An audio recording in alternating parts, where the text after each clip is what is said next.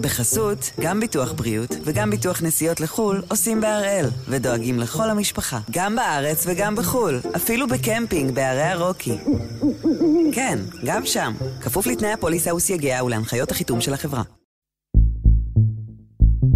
היום יום חמישי, 2 בפברואר, ואנחנו אחד ביום מבית N12.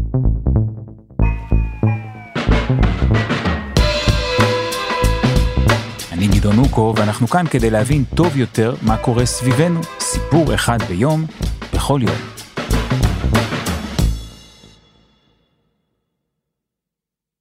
ביום הראשון של שנת 2023 הגיע שליט צפון קוריאה למפגן ראווה במתקן טילים גרעיניים, לא משהו חריג בלו"ז של קים ז'ונג און, אבל מה שמשך הפעם את תשומת הלב הייתה ילדה קטנה שהופיעה לצידו. לא ברור איך קוראים לה, בת כמה היא, אבל הכינוי שהודבק לה בדיווחים הרשמיים היה הבת האהובה ביותר על קים. וזה כבר הספיק לכלי תקשורת בכל העולם כדי לתהות האם מדובר במנהיגה הבאה של צפון קוריאה.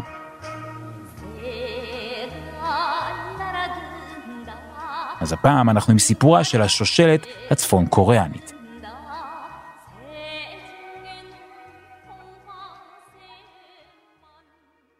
שלום דוקטור ליאור הצרפתי, ראש החוג ללימודי מזרח אסיה באוניברסיטת תל אביב וחוקרת תרבות קוריאה עכשווית. שלום. בואו נתחיל עם התמונות האלה מהתקופה האחרונה, המנהיג הבלתי מעורער של צפון קוריאה מציג את הבת שלו, וזה לא משהו שאנחנו רגילים לראות. כן, ראשית הוא מציג את הבת שלו לראווה לא ביום שהיא נולדה, כמו שאנחנו רגילים מבתי המלוכה באירופה למשל, אלא כשהיא כבר ילדה בוגרת, אנחנו לא יודעים בדיוק אפילו בת כמה היא, אבל בסביבות 12 בטח, והיא מסתובבת איתו באחד ממפעלי הטילים אה, הצבאיים שלו. בעצם הוא מציג אותה לראווה פעם ראשונה לציבור, שגם בצפון קוריאה עצמה כנראה לא באמת יודע כמה ילדים יש לו, בני כמה הם וכן הלאה. זאת אומרת שעד עכשיו לא באמת ידענו משהו על המשפחה שלו. בעבר חווינו דבר דומה כשהוא הציג בעצם את אשתו, אחרי שכבר נולד לו. אחד הילדים. אולי לא הילד הראשון כבר, כן? אבל גם לא ידעו שהוא נשוי, שיש לו אישה, שאשתו בהיריון, ולפתע פתאום אשתו הפציעה אה, במדיה והיה ילד תינוק לפני מספר שנים, כך שזה לא התנהלות חריגה או ייחודית אה, בצפון קוריאה, שאנשים לא יודעים את הרקע אה, ואת המצב המשפחתי של המנהיגים שלהם. המדינה מאוד מצונזרת, יש תרבות סלברטי של המנהיג עצמו, שהוא אדם מפואר, מכובד ומופיע המון במדיה, אבל לא בהכרח קרובי משפחתו, ילדיו או אשתו. אז הכל מאוד בערפל, וזה מתאים לכל המדיניות של צפון קוריאה לגבי המידע שניתן לאזרחים שלה. מעט מידע, מסונן, ברגעים ספציפיים, ובלי להסביר את הרגעים הספציפיים שבהם מציגים אינפורמציה כזו או אחרת. ואנחנו יודעים למה הוא מחליט להציג אותה דווקא עכשיו? ההנחה היא שבגלל ההיעדרויות שלו אישית מהמדיה, יש חשש ציבורי בצפון קוריאה ובעולם שהוא עלול לסבול מאיזושהי מחלה שהוא לא מדווח עליה, אה, לאחרונה הוא נראה הולך כשהוא נשען על מקל, אחרי אחת ההיעדרויות שלו הוא היה נראה חלש וחיוור, בכל פעם שהוא נעדר מהתקשורת למשך כמה שבועות וחוזר, הם מביאים תמיד רופאים מומחים לנסות להבין מה קרה, האם יש איזה סימן שהיה לו אולי שבץ וכן הלאה, או איזה ניתוח, או מה רואים עליו, מצבו הבריאותי כנראה לא כל כך טוב. וגם בצפון קוריאה וגם במערב ובדרום קוריאה ויפן וסין בוודאי, יש חשש גדול מה יקרה אם קים ג'ונג און חלילה ילך לעולמו בלי שיהיה המשכיות אה, לשלטון. וכרגע לא רואים אופציה להמשכיות שהיא לא שושלתית, כי זה מה שהיה שם ב-70 השנה האחרונות. אז אולי זה מסביר את הרצון שלו להראות שיש יורשת, בסך הכל הוא יחזיק עוד איזה 10-20 שנה ואז היא תירש אותו אולי.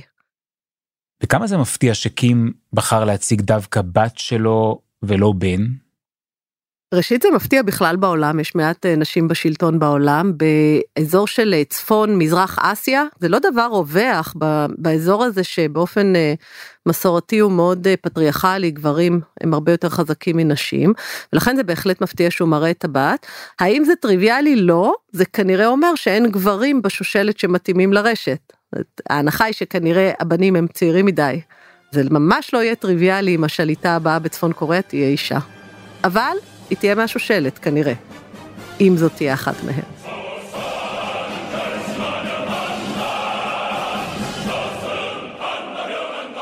אז כדי להבין את השושלת הזו, ואת מי שעומד בראשה היום, בואי נחזור אחורה, איפה, מתי, מתחיל הסיפור של צפון קוריאה. טוב, פה אנחנו חייבים להגיד דבר שהוא לא תמיד טריוויאלי לכל המאזינים. צפון קוריאה ודרום קוריאה הם לא אה, מדינות שמכילות עמים שונים.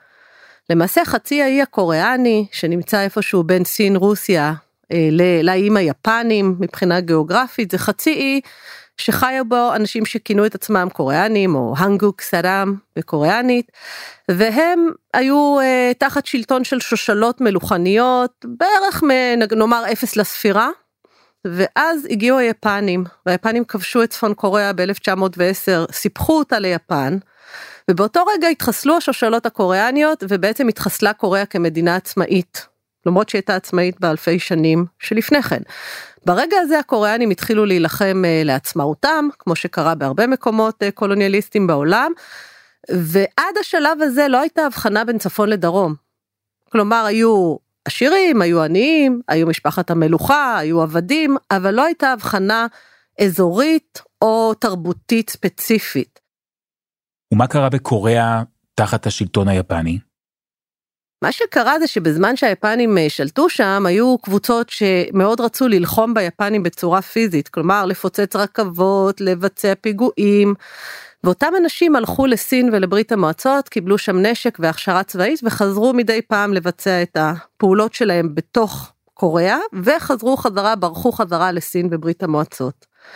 הם חיו כפרטיזנים בעצם באזורים הצפוניים שמצפון לקוריאה.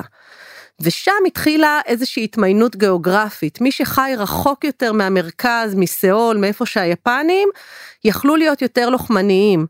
ומי שרצה יותר לעבוד בתוך העולם שהם חיו בו, שיפן שלטה, אבל הם יכלו לקבל תפקידים מסוימים, בממשל, מורים בבית ספר, אלה אנשים שחיו יותר דרומה.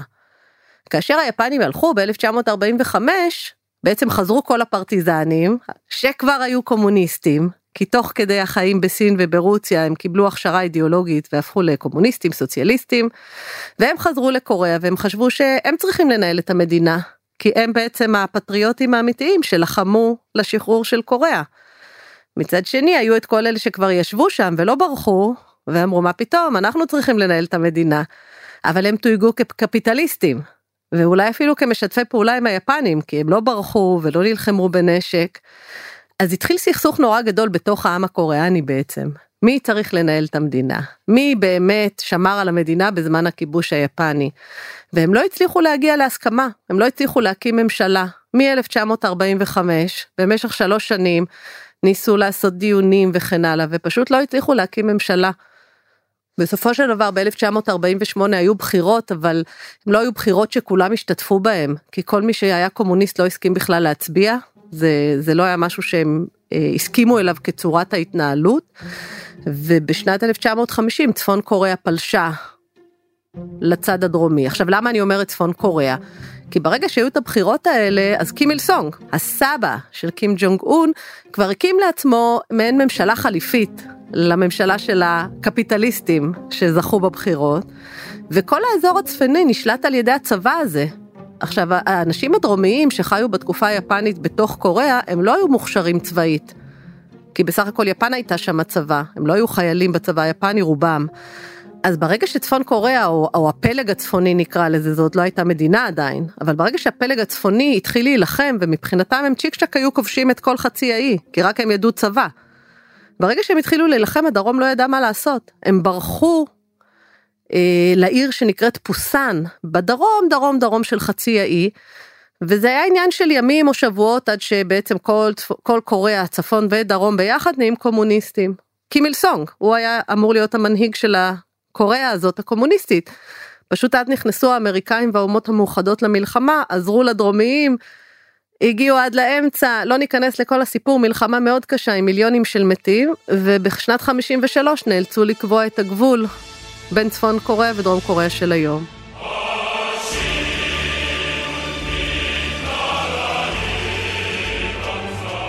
חסות אחת, וממש מיד חוזרים.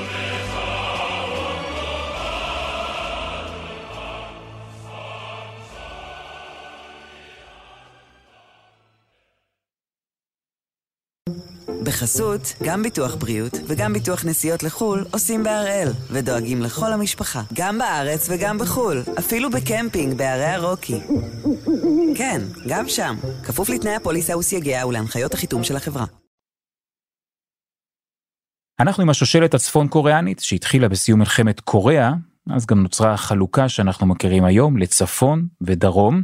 בראש קוריאה הצפונית עמד אז קים איל סונג, סבו של קים ז'ונג און, השליט הנוכחי, איתו גם מתחילה המסורת של הערצה וסגידה מוחלטת למנהיג.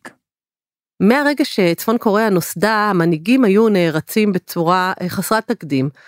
למשל, אה, קים איל סונג, הוא נפטר כבר ב-1994, הוא עדיין נחשב המגן של האומה, ולוח השנה שלהם מתחיל ביום לידתו, או לפחות ביום שהם טוענים שהוא נולד, אנחנו עכשיו בשנת 100 ומשהו, ללוח השנה של קים איל סונג, ובכל פעם שיש לו יום הולדת אלה חגיגות ראווה מדהימות בקוריאה.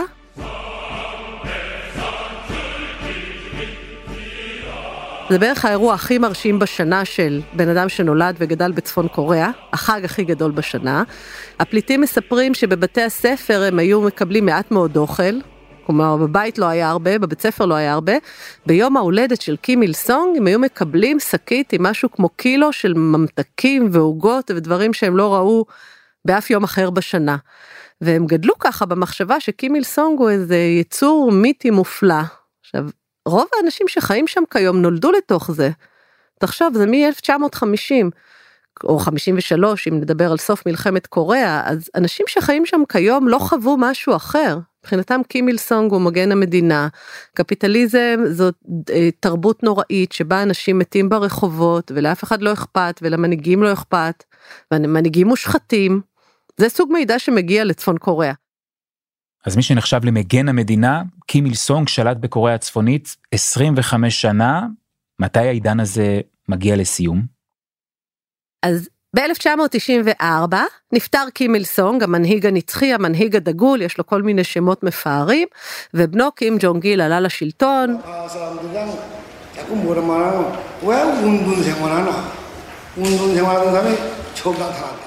הוא היה כבר במפלגה, הוא היה מוכר, הוא לא היה בחור צעיר, הוא היה שועל פוליטי ותיק, אה, והוא הפך למנהיג אה, מאוד חזק באופן מפתיע. מבחינת אישיות, הוא לא היה אדם כריזמטי שאיחד את המדינה והקים אותה כמו אבא שלו.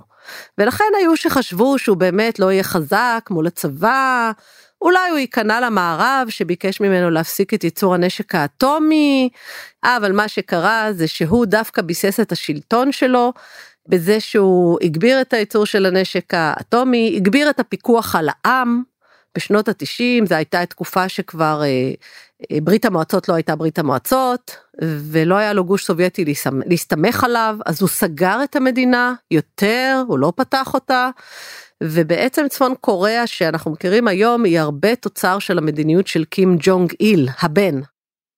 ובנקודה הזו בהיסטוריה אנחנו מגיעים לשליט הנוכחי של צפון קוריאה קים ז'ונג און בנו של קים ז'ונג איל. כן קים ג'ונג און גם לא ידעו באופן פורמלי שהוא קיים. והוא כנראה למד באירופה אה, וגם לא חי בצפון קוריאה את כל חייו כילד ונער. ואביו קים אה, ג'ונג איל היה חולה בסדרה של שוב משוער שהיו לו התקפי לב ושבצים אבל זה מעולם לא נמסר באופן פורמלי, הוא גם היה נעלם לפתע מהמדיה וחוזר, הוא היה כבר בן 70 ומשהו, והוא לא סימן יורש פוטנציאלי לעצמו, כאשר שנתיים לפני מותו לאחר אחד מהאירועים הרפואיים שלו הוא הציג את בנו קים ג'ונג און, סימן אותו כיורש פוטנציאלי, זה היה נשמע מאוד מופרך אז. בסביבות 2008 אמ, קים ג'ונג און בחור בן כ-25 שלא היה בתוך הפוליטיקה הצפון קוריאנית ובאמת לאחר מכן האב נפטר כנראה במהלך איזה סיור וגם על זה כמובן המערב ידע אחרי כמה ימים כשהם החליטו להוציא את ההודעה לתקשורת והבן עלה לשלטון זה גם לא הבן הבכור. היו שם כנראה סדרת בנים שלא קשרו אה, לשלטון לא התאימו אנחנו לא יודעים את כל הפרטים אחד מהם כנראה היה הולל, מהמר אולי, יש שמועות לגבי האחים, אבל הם לא התאימו לשלטון הגדולים יותר, והאמת שאנחנו לא באמת יודעים על כל הצאצאים של קים ג'ונג גיל, האבא של קים ג'ונג און. ואיך הוא מתקבל אז בפוליטיקה הצפון קוריאנית? באמת, אה, קים ג'ונג און היה בחור צעיר, ויחד איתו, כשהוא התחיל לשלוט, היו אה, הדוד שלו והדודה. הדודה הייתה אחות של האבא, קים ג'ונג איל. עכשיו, קים ג'ונג איל נפטר לפני שהוא סימן בבירור את היורש והכשיר אותו. אה, צריך להזכיר שכשקים ג'ונג איל עלה לשלטון ב-1994 הוא כבר היה במפלגה ופעיל ושר בממשלה תקופה ארוכה. שם זה היה ממש טבעי שהוא יהיה השליט. פה קים ג'ונג און היה צעיר מדי ולא מקושר מספיק ולא פעיל מספיק ולכן הרבה אמרו שהמדינה תקרוס ובאמת בהתחלה קראו להם השלטון המשולש הוא הדוד והדודה הם היו מהדור הישן וההנחה הייתה שהם עושים את ההחלטות והוא בעצם רק מהשושלת באופן uh, סמלי. מהר מאוד לאחר מכן הוא חיסל אותם כנראה הוא הרג את הדוד ואז הוא פשוט המשיך לשלוט לבד זה היה מאוד מפתיע כי הוא היה צעיר יחסית ואחת ההנחות הייתה שבגלל שהוא התחנך במערב אז יהיו רפורמות מרחיקות לכת בצפון קוריאה ואולי הם יוותרו על הגרעין ויפתחו לעולם היו ככה מין uh, ציפיות לאיזה אביב צפון קוריאני שהתבדו מהר מאוד כי הוא אפילו האיץ את התהליך של uh, פיתוח הנשק האטומי. כלומר עשה הרבה ניסויים בוטים בכל מיני טילים ארוכי טווח והצהיר הצהרות כמו אה, יש לנו טילים שיכולים להגיע עד אה, ארצות הברית. ותיזהרו מאיתנו ואנחנו מבחינתנו במלחמה עם כל מי שיתערב לנו והוא הפך למאוד בוטה וקיצוני בניגוד לציפיות האלה שאם הוא גדל במערב ושיחק כדורסל בשוויץ עם חבריו בפנימייה אז, אז הוא יהיה משהו קצת אחר מההורים השמרנים כלומר אביו וסבו אנשי השושלת. אז קים שונג און במובנים רבים ממשיך את המדיניות של אביו וסבו מבחינה כלכלית. איך נראה צפון קוריאה תחת השלטון שלו. כיום התוצר הלאומי הגולמי של אה, צפון קוריאה הוא כמו המדינות העניות ביותר באפריקה. מתחת לסוריה ומדינות במזרח התיכון למשל. וזה משהו די מפתיע, לא משהו שאנחנו יודעים על צפון קוריאה. אז זה, זה מאוד מטעה, כי מה שאנחנו רואים בתקשורת על צפון קוריאה זה את פיון יאנג, עיר הבירה. ועיר הבירה פיון יאנג היא עיר של האליטות. כלומר, האנשים לא בוחרים איפה הם יגורו בקוריאה הצפונית, אומרים להם איפה לגור, ובפיוניאנג יגורו רק האנשים שהם נאמנים לשלטון, שהם אנשי צבא, אנשי הבירוקרטיה וכן הלאה, והם יכולים לחיות חיים טובים יחסית. אבל האנשים שלא מורשים לגור שם, שזה רוב העם, אלה אנשים שיכולים לגור ביישובים מאוד כפריים, שאין שם כמעט תחבורה, וכן הלאה. אז כשמסתכלים בתקשורת ורואים בניינים ובניינים שנראים כמו בנייני הייטק כאלה מתוחכמים, זה מה שפיוניאנג מראה לעולם. אבל אחר כך כשרואים סרטים שאנשים שהסתובבו ברחבי המדינה צילמו, זה נראה מאוד דומה לאזורים הכפריים של הודו. אפילו סין כיום כבר לא במצב כזה באזורים רבים. ולכן יש פה איזשהו פיצול מאוד גדול באוכלוסייה. זה סותר את הרעיון הסוציאליסטי והקומוניסטי כמובן, אין שם חלוקה שווה בכלל של משאבים. יש את האליטות שחיות בסדר, חלקם אפילו מחוברים לעולם באינטרנט, מדברים כנראה על כמה מאות או אולי כמה אלפים, אה, אבל רוב האוכלוסייה מנותקת, אפילו בפיוניאנג עצמה יש הפסקות חשמל יזומות אה, במשך רוב שעות היממה. אחד המצרכים הפופולריים שמעתי לאחרונה בצפון קוריאה לקנות בשוק השחור זה פאנלים סולאריים שהם שמים במרפסת ואז זה מאפשר להם להחזיק דברים כמו מקרר או כל מיני אה, מכשירים שדורשים אה, אספקת חשמל רציפה בלי שהם ייהרסו. בגלל שאספקת החשמל היא לא רציפה וזה פיונגיאנג שזה המקום הכי טוב. אז כשאתה רואה בתקשורת את קים ג'ונג און לבוש יפה ונוסע באיזה מרצדס ומדבר וסביבו כולם לבושים יפה ונראים שבעים והוא גם אה, יחסית אה, אה, לא בן אדם צנום, זה עומד בסתירה למה שרוב העם חווה. זה מאוד מעניין את יודעת בהתחשב במצב הכלכלי הירוד ובמה שאת מתארת כאן לראות כזו הערצה עיוורת למנהיג לא דבר מובן מאליו. הם גדלו מאוד עמוק באידיאולוגיה הזאת שמה שקימיל סונג אמר והאידיאולוגיה הספציפית הצפון קוריאנית נקראת צ'וצ'ה ואלה ספרים שקימיל סונג וקים ג'ונג איל כתבו בנושא. הם מתארים את האדם הבודד כמשהו חסר משמעות מה שחשוב זה שהוא יהיה חלק מהעם. והמנהיג מנהל את כל הפרויקט הזה. אז אם המנהיג אומר שעכשיו אנחנו רעבים כי אין ברירה, כי צריך לייצר נשק אטומי, כי אחרת ארצות הברית תכבוש אותנו, תשמיד אותנו ותשרוף את כולם, אז האנשים פשוט מאמינים לזה במידה רבה. אה, אני רק אגיד שהפליטים שכן ברחו בדרך כלל מספרים על רגע שבו הם נחשפו לאיזשהו מידע אחר וזה הפך את עולמם. אה, מישהו סיפר שהוא היה, נתנו לו משימה לנקות אה, מרתף של ספרייה עירונית, ופתאום הוא נתקל בכל מיני ספרים באנגלית, כנראה עתיקים ככה משנות ה-30, והתחיל לקרוא רומנים כאלה בריטים, שמתוארים בהם רגשות, שההורים אוהבים את הילדים, ושיש זוגות ורומנטיקה, והוא אומר שזה עשה לו הלם, כי תמיד אמרו לו שהקפיטליזם הורג את הרגש. שאנשים קפיטליסטים אין להם רגשות. ואז הוא התחיל לחפש את האינפורמציה, בסוף הוא ברח לדרום קוריאה. אז אלה הסיפורים ששומעים, אהבתי את המנהיג, אהבתי אותו, האמנתי, האמנתי, עד שהופ, משהו קרה והתהפכתי. אז למרות החיים הקשים שם, אין ניסיונות למרוד, לערער על השלטון? זו, זו שאלה מצוינת, ככל הנראה כרגע לא. אה, כשקים ג'ונג און, השליט הנוכחי עלה לשלטון, הרבה אנשים אמרו זה הרגע שצפון קוריאה תתמוטט. וזה לא קרה. הוא כבר 12 שנה שם, זה רק אה, מעיד אולי על הצורך הזה של העם ושל הארגון בהמשכיות שלו. קשה לנו להאמין, קשה לנו להבין, אבל אנחנו לא רואים שום הפגנה המונית בצפון קוריאה. גם הפליטים שבורחים לא מספרים על התארגנות להפלת השלטון, הם מספרים על התארגנות לבריחה. מי שמבין שזה לא מקום טוב מנסה לברוח, אם הם יכולים, כמובן. סיכון של מוות, סיכון של מאסר עולם, סיכון של מאסר של כל המשפחה, של כל החברים, למי שבורח. זה לא טריוויאלי לברוח מצפון קוריאה, זו מדינה שמוקפת גדרות ומוקשים. זה חסר תקדים. בסין אנשים הפגינו מול השלטונות גם כשירו בהם והרגו אלפים, וגם בארגנטינה וגם בברית המועצות, ובצפון קוריאה אנחנו לא יודעים על הפגנה אחת משמעותית ברחובות מאז שהיא נוסדה. זאת תעלומה. דוקטור ליאור הצרפתי, תודה רבה. תודה רבה.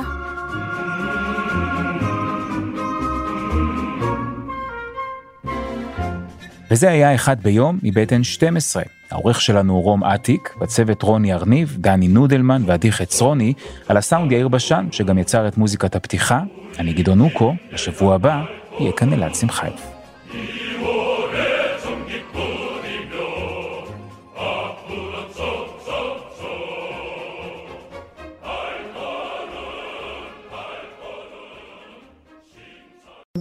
בחסות, גם ביטוח בריאות וגם ביטוח נסיעות לחו"ל עושים בהראל, ודואגים לכל המשפחה, גם בארץ וגם בחו"ל, אפילו בקמפינג בערי הרוקי. כן, גם שם, כפוף לתנאי הפוליסה וסייגיה ולהנחיות החיתום של החברה.